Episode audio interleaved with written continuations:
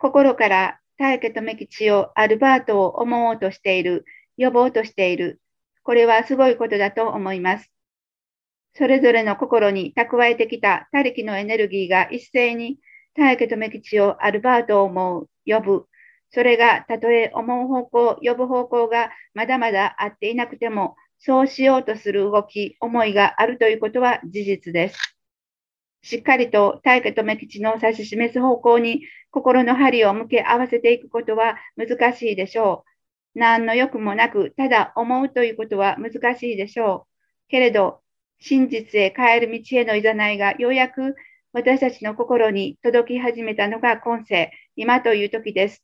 だから、今世を境にして、自分の思いの向き先を180度変えていこうと心で気づいた方から、速やかに、素直に、真摯に始めてください。今世を自分の転換期にということを心に刻みやっていきましょう。